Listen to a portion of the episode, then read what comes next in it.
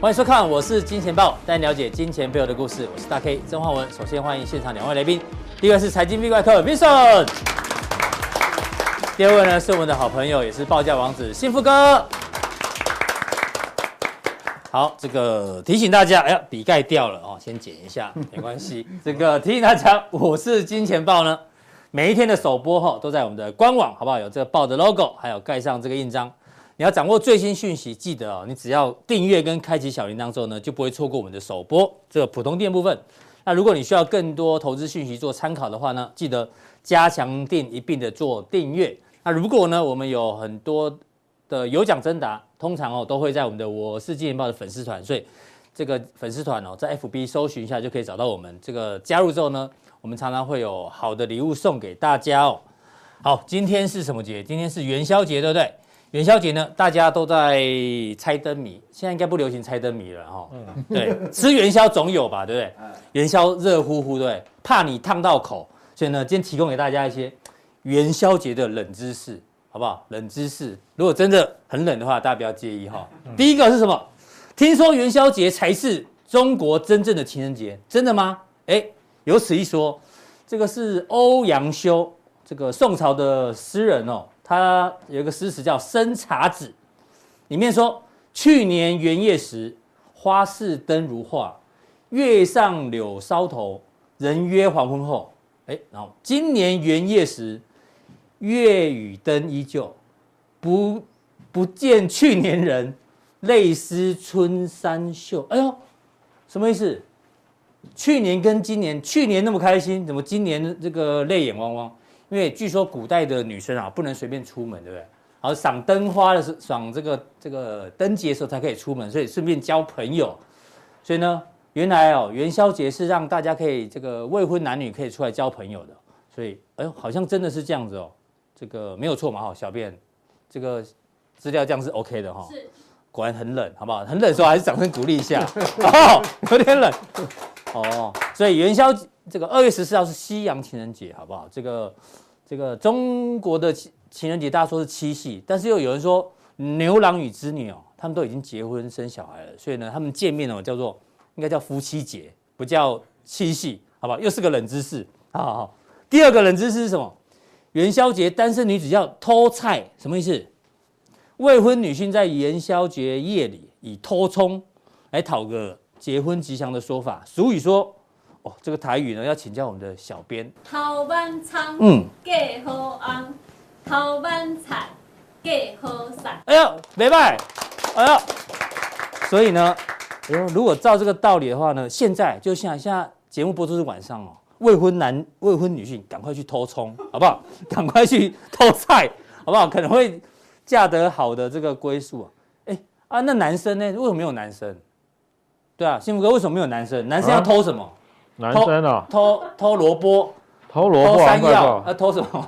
偷蜜桃啊，偷，哎呦，偷蜜桃，耍好不？啊，那样啊，马谢赛了。Vincent 哥来个男生要偷什么？所以今天晚上警察局应该蛮热闹。对，哎，从这里可以看得出来哦，这个古代真是这个大男人主义，都都讲女生，没有讲男生嘛，对不对？还是男人都已经被抓去衙门了，又偷嘛了。哦，这两个知识给大家做参考。刚刚帮我们发音的那个小编呐，应该可以讲，你知道吗？他本来是加强店的用户哦，那，后来呢？加入我们的团队之后呢，因为太喜欢金钱豹，所以加入我们的团队。哇，好聪明哦！既省下月费，还可以领薪水哦，还可以跟大师见面，多好啊，对不对？对对对。哦，好，这个到底我们这个可爱的小编长什么样子呢？我们要学这个，一年才能见一次面。明年的时候呢，有机会再跟大家见见面，好不好？好，够冷，够冷了。好，接下来跟幸福哥来讨论一下行情到底热不热？这个行情啊。我们先看右边好，右边是幸福哥。今天的台北股市呢，只是演了上半场好戏啊，代代表市场其实还是蛮担忧的。嗯，一杀呢，这个杀的速度比涨的速度来得更快。然后今天的成交量呢，多少？两千三百出头亿啊，又是一个量缩，一个倒梯的十字线，就代表这个行情哦，好像慢慢的冷却中哦。那我们来看幸福哥，现在最热的是谁？好像据说只有八大关股比较热。对，八大关股呢，昨天有没有画面上这个大家应该有看过，蓝色线代表指数嘛。嗯，那这个是他们的这个净买超或净卖超，昨天其实买不少哦，这一根算蛮大根的。按照过去的经验，好像下来的时候他们买都会有转折往上，下来的时候买有没有转折往上？啊，昨天又买啊，今天会不会买不知道。嗯，那如果时间拉长一点来看的话，其实确实哦，在相对低档的时候，他们都买的很用力。嗯，但是呢，抄底结束之后呢，一上去就开始卖，一上去就开始卖。抄底结束之后呢，一上去就开始卖，没有？抄底结束之后，上去开始卖，哎，这一次又开始买。所以现在行情哦，感觉好像只剩下这个八大行库跟少数，还有包括啊，投信啊，投信也买的很认真啊，嗯，外资都要买不买的，对对啊，你怎么做观察这个行情？其实哦，这个政府基金啊，它本来的作用哈，就是稳盘。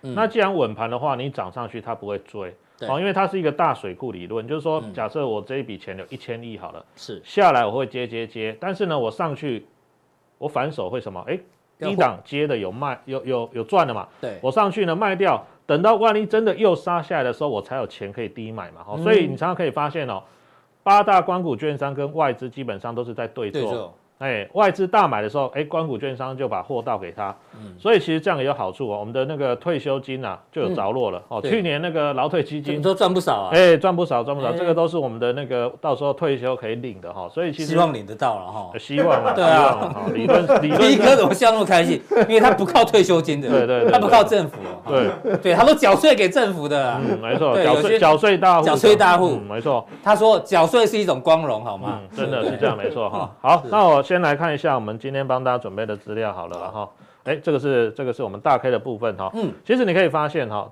呃，最近当然利空因素还还蛮多的啦，是的，哦，之前大家比较多讨论疫情，现在疫情基本上大家应该也是在期待什么时候能够飞出去嘛，对对对，所以这个应该已经影响对于股市来说越来越少了哈。那再来当然就是升息了，嗯，那升息其实现在讲法有很多，三月是一定会升了，只是说呢。收缩资金到底强度如何？一次升一码呢，还是要一次就直接升两码？还是说呢，会有更紧急的一些措施？我想这个实实际上哦，是大家会现在比较关心的。哎、嗯，这个我觉得最鹰派是他吧？嗯，这个圣路易分行六月之前至少升息一个百分点，一个百分点是四码呢。对，对啊，那其实升息很快。其实这个伯拉德其实他向来就是一个比较鹰派的代表，而且他今年有投票权哦。嗯、对，所以。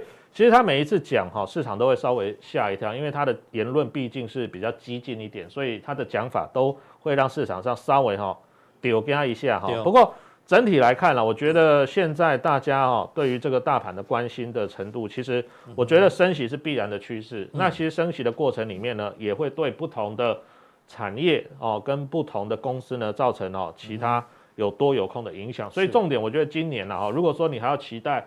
像去年这样指数大幅度的涨了好几千点，我们看一下右手边的这个指数啊，嗯、今年呢真的，你看一月份以来啊，就是上上下下，上上下下。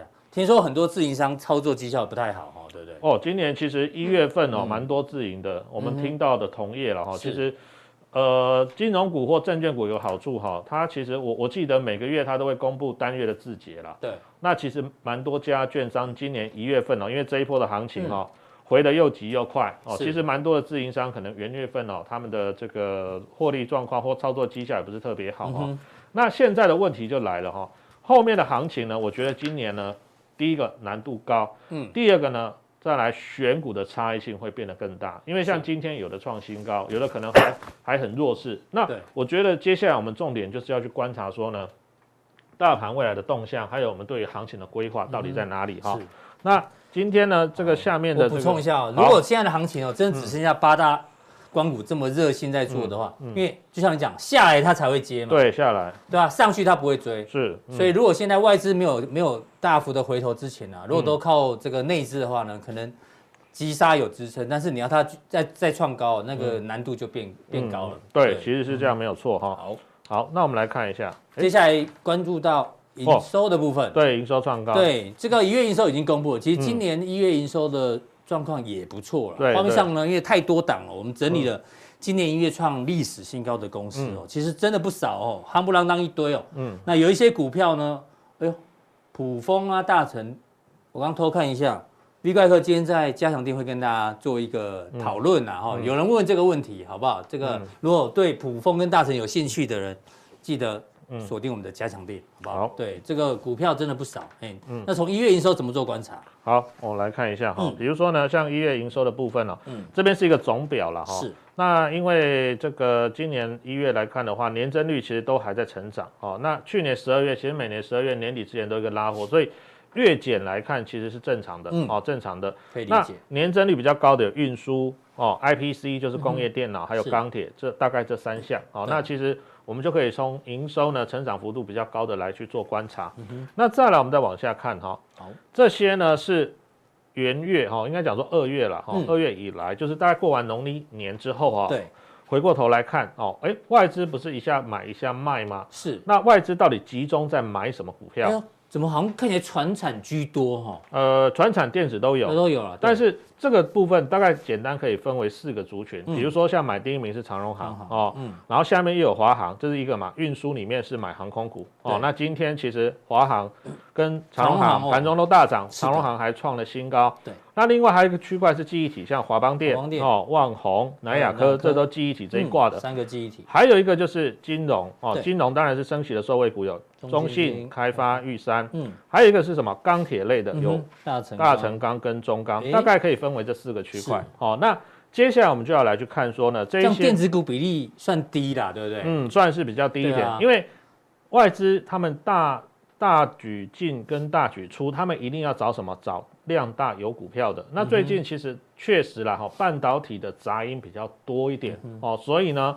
你可以发现哦，他们集中买的这些所谓的电子股，似乎呢档数没有非电子来的多哦，原因就在这里。是，好，那我们再往下看哦，我们这边呢整理出来多一个滤网，对对对对对，就是我们在看哈这个外资买超的同时哈，我觉得因为呃有些所谓的假外资吧哈，所以有时候哈我们在看的时候，最好外资能够连续买。买个一天、两天、三天、四天、五天都可以。嗯，那搭配什么？投信也同步进场。然后呢，重点是融资要减，因为我们知道，其实过完年之后，行情也是急拉一波。上礼拜嘛，对。那急拉一波之后，很多人可能。年底，呃，这个过年前持股比较低的大户啦、十户啦等等哦，那其实他们呢，很快的又回到市场上来。对，那也导致补一些筹码回来。对对，因为过年前卖卖了不少。对，那导致上礼拜融资也快速的增加哈。那我觉得其实我们在看一档个股中长线的发展，其实筹码还是越安定越好。那我们一般来说呢，呃，融资减少对于筹码的安定是有帮助的，所以我们这边用外资跟投信有买哦，然后呢，融资。要同步减，当然有的股票它是外资投信都在买，然后融资也增加，可能主力哦实户也想上车哦，这有可能，但是。不排除这些实户里面也有做短线的嘛，好，所以我们就用融资的减少来去看哦，比如说像万宏哦，这个中钢对中钢、中和、智毅、群联这些，哎，其实跟刚刚我们看的那一张表好像有点异曲同工之妙。哦，记忆体，记忆体，钢铁，钢铁啊，这也是钢铁哈，那是网通，那群联也是跟记忆体有关的。好，这是第一张，是，然后再来第二张，哦，南亚科啊，怎么又是？哦，来，这个是电动车，嗯，哦，这个是 Mini LED，哦，那长科这是其实导线架，哦，也算是半导体，华通这是 PCB，华通今天今天还创新高哎，对对对，所以其实哦，我我们是建议观众朋友说哈，每一天呢，你先简单把这些资料做出来，其实如果说呃，你有一些。简单的这个看盘软体哈，或者说一些资料库的话，其实像我每天都会做这样的功课。那这个功课其实很快，大概五分钟我就可以把这些筛选出来。至少我先筛选出我要的筹码好的公司。对。然后这十档当然也不说，哎，我十档不可能每一档都买哦。那你再稍微花点时间去研究一下哪一档。所以你筹码挑好之后，那你下一个动作会做什么？你会开始研究他们的，比如财报啦，还是什么营收啦、基本面。对对对，都会，因为毕竟。上市会加起来一千八两千只股票，你也不可能每一只都从头看到尾嘛。我们先先初步筛选出一些符合我们要的，然后呢，再花其他哦剩余的时间呢去做更深入的研究。那比如说我们来看几档个股好了，好哦，比如说像旺宏好了。其实呢，它在过年完之后啊，连续几天呢是往上涨的哦，连续几天是往上涨的。其实它过年之前也是一样，跟着大盘它有破底，而且是跌破所有均线哦。哎，是，对，有点像空头排列。对，你如果说后面这这个全部挡住不看的话，其实你真的会买不下手了，哈，买不下手，搞不好很多人还停损在那里，是停损哈，觉得哦破月线破季线哦，可能要卖掉，哎，怎么过完年之后就就就一下又站回所有均线之上？嗯、那第一个当然就是说呢，现在记忆体的产业有出现了一些曙光了哈，包括像上礼拜的那个什么凯霞、威腾哦，那个晶片污染的事件等等啊。那从这个位置来看的话，其实它过完年第一天呢，我们用技术面来解释，第一天它就用爆量的方式呢，直接先站站回了三条。哦，重要的均线之上，嗯、哦，然后呢，隔天稍微震了一下之后再往上涨。对那现在这两天因为大盘量也是缩的，是哦，所以它开始做一个横盘的整理。所以呢，我们要必须观察，就是说呢，今天出来的法人买卖超，哦，嗯、有没有有没有持续的再去做一个进场的动作？好，那另外我们再来看一档，嗯、比如说像二零零二的中钢好了，好。哦，这个也是大股票对哦，这也是乙哥的最爱之一啊。是，嗯，那其实中钢哦，最近呢慢慢开始股价有往上爬，主要几个原因呢哈。嗯、第一个，它元月份的营收表现也不错，嗯，然后去年呢整体来看的话呢，它大概哦 EPS 应该是有机会来挑战四块钱。还有一个重点就是呢，今年哦已经有这个国外的，比如说像是这个。呃，越南的合金钢厂哦，再包括像中国大陆的鞍钢哦，今年呢都已经开始调涨钢铁的报价。是，那当然今天呢，大盘最后是压回嘛，哦压回，所以呢中钢今天比较可惜，过了之后又压回来测一次这个半年线。哦，量缩的好快。对，量缩的很快哈。那通常这种重要的均线，你可以发现哦，它通常不会一次过啦。嗯，过了之后它再来做一次回撤也是正常的。那我们现在就要观察，就是说呢。钢铁的买盘，因为比较可惜的是，基本面有慢慢上来，但是现在筹码的集中度还没有很好。就是说，虽然外资跟投信有买，但是市场的那个目光焦点似乎还没有往这个钢铁股来移动。哦，我想这是一个一个观察的重点。好，好，那我们再看呃下一张，好看还有哪些股票？下一张哪一些范例给大家做个参考？那比如说我们来看一下这个茂联 KY 好了，好，茂联 KY，茂联 KY 是过年前非常强的一张股票。好，好，其实它现在也是哈，过年前，嗯，呃，并购的这个利多消息出来之后，也先急拉一波，对，然后呢，当天收了一个十字线，嗯、那十字线呢，通常代表什么？一个短线进入整理或短线要进入一个修正的讯号，所以呢，你看到当天爆出这个量收十字线之后，其实哦，你要买的人，你就要必须耐心等待，比如说它先做一个量缩的拉回，对、嗯，哦，像这两天。哦，量缩的比较漂亮的时候，哎、嗯，隔天它又拉出了一个带量的长红 K 棒，对，然后呢，现在又开始量缩回撤十日线，今天量也缩的还蛮漂亮，所以可能针对这一档个股来说的话，因为今年来看呢、哦，电动车还是属于一个成长的年度哦，所以我觉得像这样的个股，可能在这个区间呢，哈，比如说三百块上下这个区间之内，如果说你要买的话，哈，就这几天如果量缩的比较漂亮点，还可以、嗯、还可以去观察。那另外我们再看一档六五四八的这个长科好了，好，哦，它做导线架，那其实它今年也要往这个。包括像车用的领域来去做迈进，嗯，你可以发现它是过年前哦，它都在均线下面去做横盘整理，对。可是过完年之后，哎，马上哦拉出了一根长红 K 棒之后，今天呢盘中顺利的过了前高，嗯。那像这样的个股来说的话呢，其实你从筹码就可以先抓出一些端倪，因为是过去这五天以来哈，哎，外资连买了五天，嗯哼。投信呢买了两天哦，嗯、那二月十四号就昨天哦，外资跟投信各买了一百五十张跟一百八十六张，是，所以针对这样的个股哈、哦，其实这十档里面其实也有今天跌的，哦，但是呢，嗯、透过这样子的分析，你至少可以抓出一个大方向，然后呢，再看第一个股价的位阶啦，是还有呢技术面的形态，哦，那如果说呢你挑的好，或者说你的技术面其实是比较，或看你直接等到九点开盘看哪一档比较强嘛，嗯、哦，那这个其实你要做的话呢。会让你至少在大方向至少已经先抓出来，不会说好像哦盘中看涨才要追，那你盘开盘前口袋名单已经先准备好了。对对对，如果说哦今天所有强势股票都没在这个名单里面，那就算了嘛，先休息嘛，好先休息。啊，如果真的你都十档做好功课，今天这十档里面有些股票，哎盘中突然量开始出来了，开始有发动的迹象，你要马上做切入的话，你的手脚跟速度就会比较快哦。好的，非常谢谢这个幸福哥在普通地呢亲自示范啊，每天收盘后他在干嘛？先把筹码先整理一遍，然后呢再搭配技术面再观察一下，可以把也许短线要交易的个股的口袋名单先整理好，这样胜算会比较高哦。好，待会幸福哥呢在我们的加强地呢要继续帮大家追踪。哎呦。台股后市，他刚只提说这个量能在萎缩，这个操作难度很高，但是呢，他还有一些看法放在我们的加强地。同时呢，二零二二年有哪一些主要的族群还是大家可以掌握的，请锁定待会的加强地。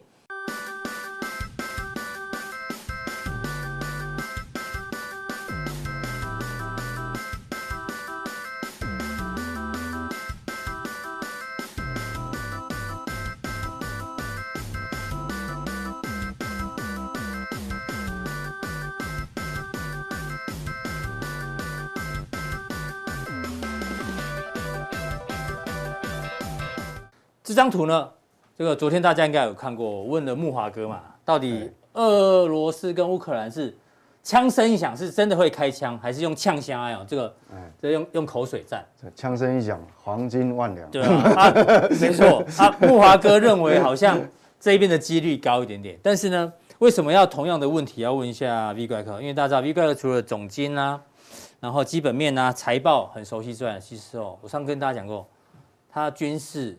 武器，好不好？历史、政治，他其实都涉猎很深，而且非常有兴趣哦。今天你知道吗？早上哦，大家都很忙哦。V 怪客一直跟我讲克里米亚的故事，你知道吗？就讲很多很多，你就知道他其实研究很久啊。但是呢，可能时间不够，没有办法一一跟大家做太详细的解说。但是简单要问的问题是，你觉得这两个国家，俄罗斯跟俄罗斯底下嘛，哈，乌克兰，对，开战的几率高不高？哈。那我们先看一下最新的发展，好不好？来，最近看到底下，感觉有点软化了啦，吼，对不对？包括这个俄罗斯的外交部长嘛，一共他建议啦，跟西方持续对话，就是用嘴巴，好不好？呛虾就好，不要不要开真的开战。乌克兰总统也说啊，因为他们现在在考虑到底要不要放弃加入北约，吼，大家说可以讨论，可以讨论。那俄罗斯的这个谁啊，新总统的新闻秘书也提到了，对，好不好？他希望。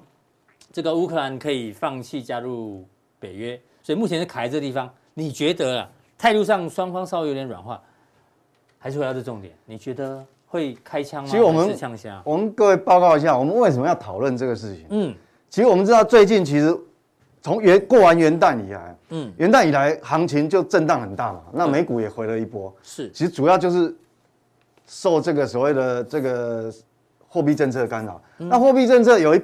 很大很重要的一部分是来自于原油价格嘛？是的，因为它通膨压力很大。对，那实际上原油价格跟这个就有关系。所以为什么我们、嗯、要从这边开始？对，事实上为什么要去讨论这个东西？嗯、不，我们其实不是不是单单讨论这个政治问题了，因为这已经因为这个问题已经干扰到我们对股市后后后市的研判了嘛？对，影响到油价。对，影响到油价。嗯，那各位哈，就是说我们哈，我大概先讲结论了。是，其实哈。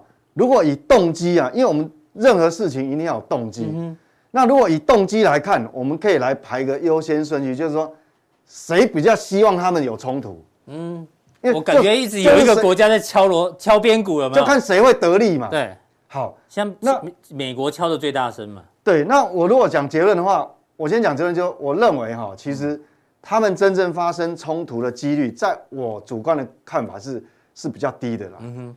是比较低的啦，是。好，因为如如果真的要有军事行行动啊，你看俄罗斯过去的记录，就是说他如果内心已经早就打定主意，我根本不跟你谈的时候，绝对是迅雷不及掩耳，连你连讨论机会都没有，就已经出兵了，就跟当初出兵阿富汗一样嘛，一样不讲话就直接长驱直入了，很不止对，不止阿富汗，你看有几次的军事行动，大大小小，你看中东，所以理论上。那这一次的事情，所以我我先下结论，我认为真正引发冲突的几率是不大的啦，除非是欧盟跟美国哈，他做出了俄俄罗斯绝对是没有办法忍受的事情，嗯，是，他变成是被迫被迫，我被迫表态，那当然就会有冲突。好，所以所以那为那为什么会结论这样结论呢？我要跟各位推导一下啊，就是第一个。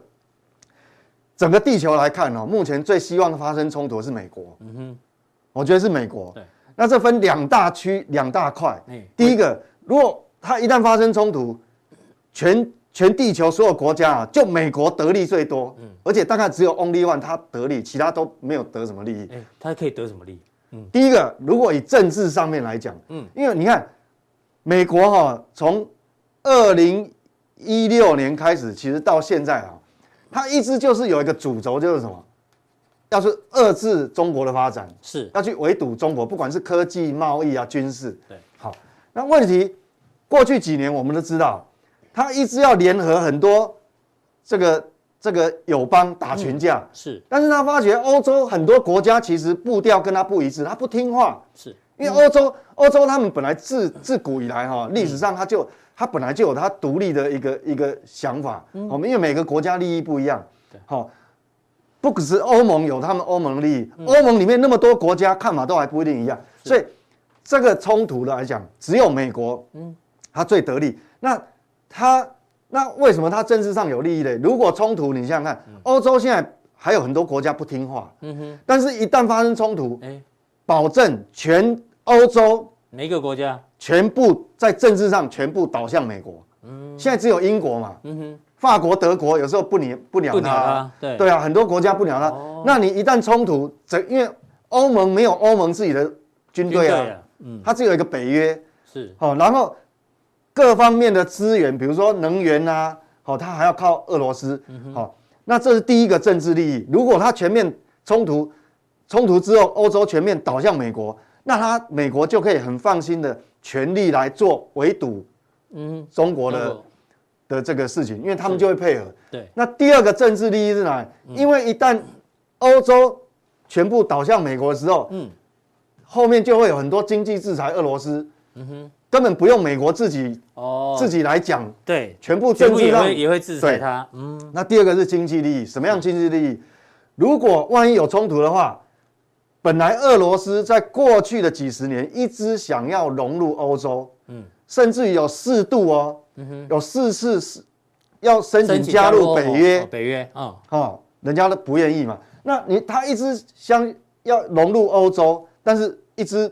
没办法达成他的目的，而且你看，他对俄罗斯来讲，他融入欧洲有个好处，因为我可以供应大量的呃呃石油啊、天然气啊，还有一些呃矿呃矿物啊，哈，都它可以有经济上利益。那如果一旦有冲突，嗯政治上倒向美国，不只是这样，欧盟就不可能跟他买这些东西啦。对，所以那我们知道美国也是天然气输出大国，这个大国嘛，嗯那以后他们的能源就会。跟美国人买，跟美国买，所以美国变成有完全的政治利益，还有经济利益。哦，那本来它还有一部分的农产品还可以输出到欧盟，那现在也不可能，因为冲突了嘛。对，好，那那变成美国又又可以把它的黄豆、小麦、玉米又卖，卖也要。对，所以所以全世界现在来讲，最想让它煽风点火打起来就是美国。啊，美国人坏坏，好不好？对啊。所以对俄罗斯也不利，乌克兰也不利，因为。嗯，没有一个打仗国家会有利的，那欧盟也是不利啊。对，那经济本来就不好，你一打还得，所以哈，所以照你这样讲，那普丁有没有在位这么久？他应该知道美国人在想什么？他应该知道，所以他不会受到美国人的塞狼，所以应该不会中计。啊，应该不会中计。那我从另外角度，我刚刚是讲美国利益最大，那我们讲俄罗斯好了。嗯，俄罗斯我们看到这个地方哦，克里米亚。克里米亚半岛其实是很重要，为什么很重要？因为俄罗斯有一个黑海舰队，是黑海舰队，它一定要从这个地方出去，出去嘛。嗯，你没有克里米亚，它怎么，它就没有出来。被钳制住了。对，就钳制住了。那克里米亚它这其实它连着这个欧洲哦，是一个很很狭窄的一个地峡哦，大概只有几公里。嗯，好，它等于说几乎是除了那个地峡连住以外，四面环海，所以这是很好的港口。嗯，那。俄罗斯愿不愿意打？其实他也不愿意打。为什么？因为他现在已经实质控制了，从二零一四年就已经实质控制这个地方了。而且说实话，他们也办过公投了。我跟你讲哈，西方国家很奇怪，嗯，他们讲民主哈，但是他们不承认他们的公投。他们公投的结果是什么？公投结果他们全部都倒向俄罗斯啊。哎，是。所以俄罗啊，俄罗斯已经实时控制了，所以他需不需要现在把整个乌克兰把它吃掉？应该讲不需要，但没有，他已经达到目的了。他之所以屯兵在这个地方，他主要目的是说不希望这一块再加入北约。北约是这样子哦，你看。哦，对对对，这个橘色的几乎全部都围起来了。如果这一块再下去的话，还得了？对，那现在是白俄罗斯，呃，这个去年已经很明白，就是他打向俄罗斯嘛。嗯。那现在乌克兰万一加入北约，那整个俄罗斯就被围起来了。是。好，连克里米亚都可能。会有点白俄罗斯也被围起来了，对不对？对，所以所以其实他并不是真的要打，我看嘛，他屯兵这么多，他只是警告欧盟，你不能，嗯，你们不能让乌克兰加入北约，嗯哼。而且当初在苏联瓦解的时候，那时候一九一呃一九九几年了，我现在忘记了。嗯，其实他们呃美国跟欧洲其实他们有达成一个协议，就是说北约不东扩，嗯。结果他东扩那么多国家，所以他当然冤枉。总共有十四个国家。对啊，哦，好，所以你看哦，俄罗斯也不想打，那乌克兰更不想打，那欧盟也不想打，他们要发展经济啊。全世界只有美国想打，所以他一直煽风点火。反正 V 怪客已经点破美国人的阴谋了，好不好？所以应该大家都不会中计了，哦，应该就不会。应该不会中计啊。而且而且这个乌东这个地区哈，大部分都讲俄语，嗯。克里米亚更不用讲，那怎么、哦、早期它本来就是俄罗斯的，嗯哼，啊，是因为那个克赫鲁雪夫，嗯，那时候苏维埃政权我也不知道是怎么回事，是克鲁雪夫把这个地方划为乌克兰，哦、那他现在只是说把这个地方再拿回来，这个本来以前早期一次大战以前就是俄罗斯的，所以是，所以我认为说这个打的几率，除非有特殊黑天鹅了，不然。理论上是这样，那如果打的几率不高，哎、欸，那理论上油价应该不要再涨了吧？你觉得对，没有错。因为从政治回到这个投资面的话，对，所以说这两天因为这个原因喷出去嘛。对，就是因为有这个政治上地缘政治的压力，当然它会涨嘛。嗯，好，那原则上如果我们从价格来看哦，是。这里有一条线，大概是每桶油哈，嗯、这个呃纽约轻原油价格，嗯，八十八点五大概是一个颈线，因为前一波来讲，本来这个地方哦有压力。是。但是因为这个地缘政治的关系，它做突破了，嗯，突破还回撤哦，回撤。一次，这个有效哦，有效支撑，然后又创新高，嗯，那理论上这个就变成是一个有效支撑哦，好，从价格因素来讲，它测过一次嘛，那如果你看未来哈一段时间，我不管是是两周、四周还是几周，它只要跌破这八十五、八八点五，嗯，应该就是这变假突破了，所以这个可能政治事件。就代表其实已经落幕哦。好，从价格的角度来看，那机会大不大呢？我觉得几率不是没有哦，不是没有。真的吗？嗯。为什么？我们就事论事，因为过去的，因为我知道，我我也常在交易这个国际商品。嗯。好，那我们看这国际商品哦，最新的报价哦，这个期货合约，你看这个哦，前面两个是布伦特，嗯，布伦特原油的话，一个是近月，一个远月，哦，就是哦，一个是四呃，一个是按四月合约，一个是五月，你看。远月比较便宜，对，哎呦，那如果以纽约纽约报价来讲哈，对，这这后面是代表三月、三月、四月、五月、六月，你看越是每个月的，哎，越是远月份的价格越便宜，你看那近月份三月份是这个月底要结结算的，九十五最贵，一路往下，一路往下，你看九五、九二点九、九十点，所以所以代表说其实哈。通常会出现这个远月份比较便宜，嗯，哎，这个是活生生用钱交易出来的，没错，这不能骗人，是，人会骗人啊，钱不会骗人，所以代表其实哈，整个市场的大户其实认为说未来的油价是往下，就是说供给就纯粹政治事件、地缘政治事件拿掉的话，纯粹从供需的关系，它油价应该会见高点而会下来，往下。所以为什么我我之前在节目上就大胆研判，我说其实美股会修正，但是不会崩嘛，嗯哼。那所以不会崩，就是因为你这个油价一下来的话，它通膨压力会会减轻。嗯，对。我记得这个节目中也有教过大家，曾经对对从远月跟近月来看未来油这个商品的走势嘛。对，没有错，因为这个这个用钱交易出来，它对吧？越远越的越便宜嘛，对，代表这个价格越来越低。哎呦，不是所有商品都这样，有的商品是越远越越贵，所以这个可以可以搞不好有可能哦。我也希望啊，好不好？对，不然你通膨压力很大嘛。跌破八八八。那除了讲到这个最近的和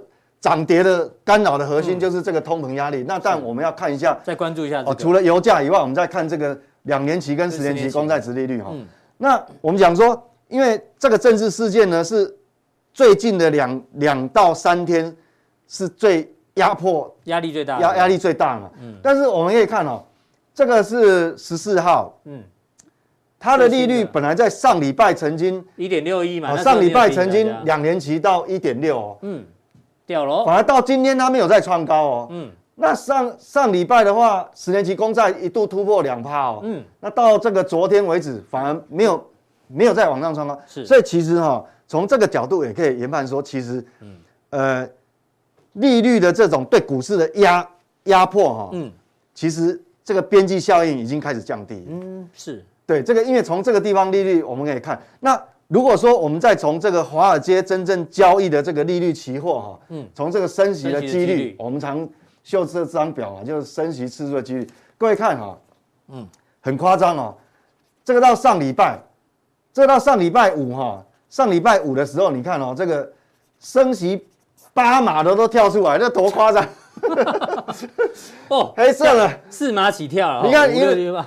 黑色这个是哦，是这样跳上来，所以你就知道是，就是就是油价创新高嘛，就油价创新高变通膨压力太大。那你看哦，现现在来讲升息概率最高什么？七码。哎，已经上礼拜看还是 六码，现在七码。七码。那现在变成说哦，六码跟七码最高，接近，一个二十八，一个二十九，所以这个你看哦，这两个伯仲之间，绿色哈，但是我虽然那这个主要是油价引起，但是我们刚前面有讲说，假设你冲突真正冲突的几率小的话，对，我认为这个会应该后面会降低，应该会往下。对，我还是维持原来的看法，因为这个不是美国核心的利，对美国真正心里面核心利，你有本事你要升七码八码看看，你要付多少利息啊？对啊，我们讲过多少次，马上就垮掉，所以我认为它只是。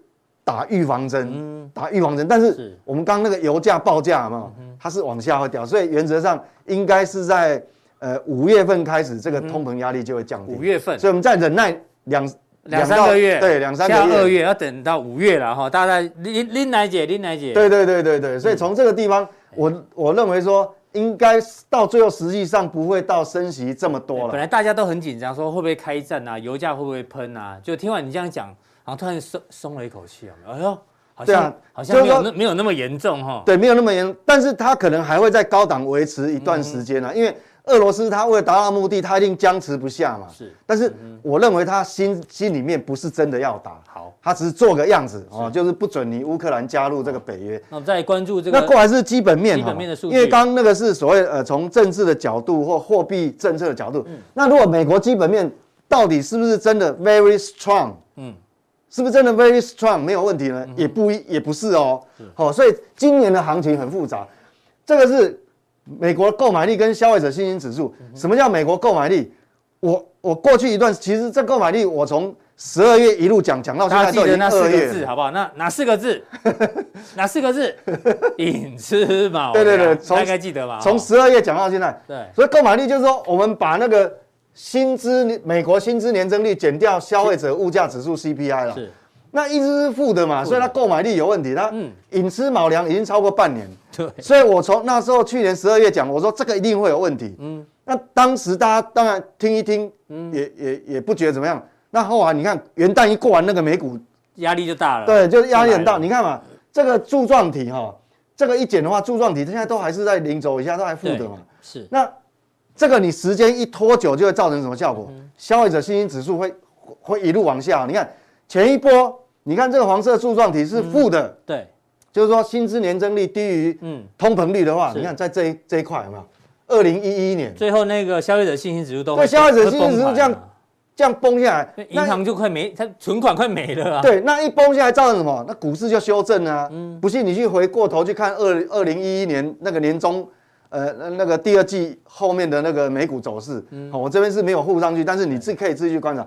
那这一次你看又重复来，它等于是又来挑战这个二零这个那时候欧债危机的这个消费者信心指数啊，是，好，这来到这个多少？六一点七耶，非常低耶，嗯哼，这已经超过十，差不多十十年新低了，所以这个还是会影响。那直接影响什么？我我跟各位报告，这个会直接影响耐久材的订单。哎呦。那代表接下来公布的美国的经济数据，就耐久材，耐久材这块不会太好啊。一般消费型的还不会啦，因为你消费那是刚需嘛，刚性需求。但是那个什么什么叫耐久材？就是那个电视啊、冰箱，就是会用汽车啦，汽车也算哦，啊房房屋也算哦，那个都是好，所以这个会会影响，所以所以这个就定调来说，哎，美股虽然不会有真正开战的危机，但是基本面往下，嗯，那又有通膨压力，这个会。一压缩会变成说什么？你美股反弹要创高，嗯，那基本面的力道也不够，是，所以它也上不去。但是短时间你要让它破底，嗯，好像又没那么严重，因为我们讲说前面那个利率哈，对，已经有其实有在反应了，对，所以会僵持在这个地方啊。这个是道琼哈，所以你看，你看它那边测起是一二三四五，哦，好多下影线有没有？嗯，那弹上去，现在又来回撤，是，好，所以你看哦。它本来一度站回这个季线，对，好本本来是还还有机会回到高档，但是这一次哦，这个因为油价一创新高，又把它拉回，所以这个好变成还是区间了。好，这个还是区间。这个是道琼，好，最后一张是那纳斯达克，那纳斯达克哦，哎，关键呢在这里，哎，有点危险哦，有点危险哦，哦，有点危险哦，哈，这个东西本来这边测了好几次的，我上次讲说哦，它最接近嘛，嗯，那你再回来一次，我看通常是这样哦。这个不能回撤太多次，嗯，一旦回撤，跌破的可能性就大，是，所以美股的危机哈，现在在哪里？还是在科技股上面，是，所以大家还是要整个要蛮小心的。所以，但你科技股既然有压力，那但我们台股电子股压力也会被也会被受压受压缩嘛，哈，大概是这个样子。好的，非常谢谢这个 V 怪客这一段的这个解读，从这个俄乌会不会开战，从油价啦，还包括美国最新的经济数据提醒大家，嗯，那当然科技股压力还是比较大。那结论呢很清楚啦，哦，美股要再创高。基本面可能会跟不上，对，基本面可能没有办法支持，要连续崩盘，短线上可能也不会啊。对，因为已经压力测试过，我们看，呃，这个这个这个油价还有利率哈，利率，那那当然很重要，那怎么办？那夹在这个地方交易策略要怎么调整？是，那等下加强定要跟告诉各位。好，同时呢，加强定有很多人提问哦，那加强定怎么定呢？来提醒大家哦，加强定的定法，只要在我们的节目看完之后呢，一定要在官网看哦，重播平台并没有，好不好？这个有爆头的 logo，看完之后这边有一个显示完整资讯。好，等我一下，三个传送门任选一个呢，就可以得到更多讯息的加强錠。那普通令结束了，待会见。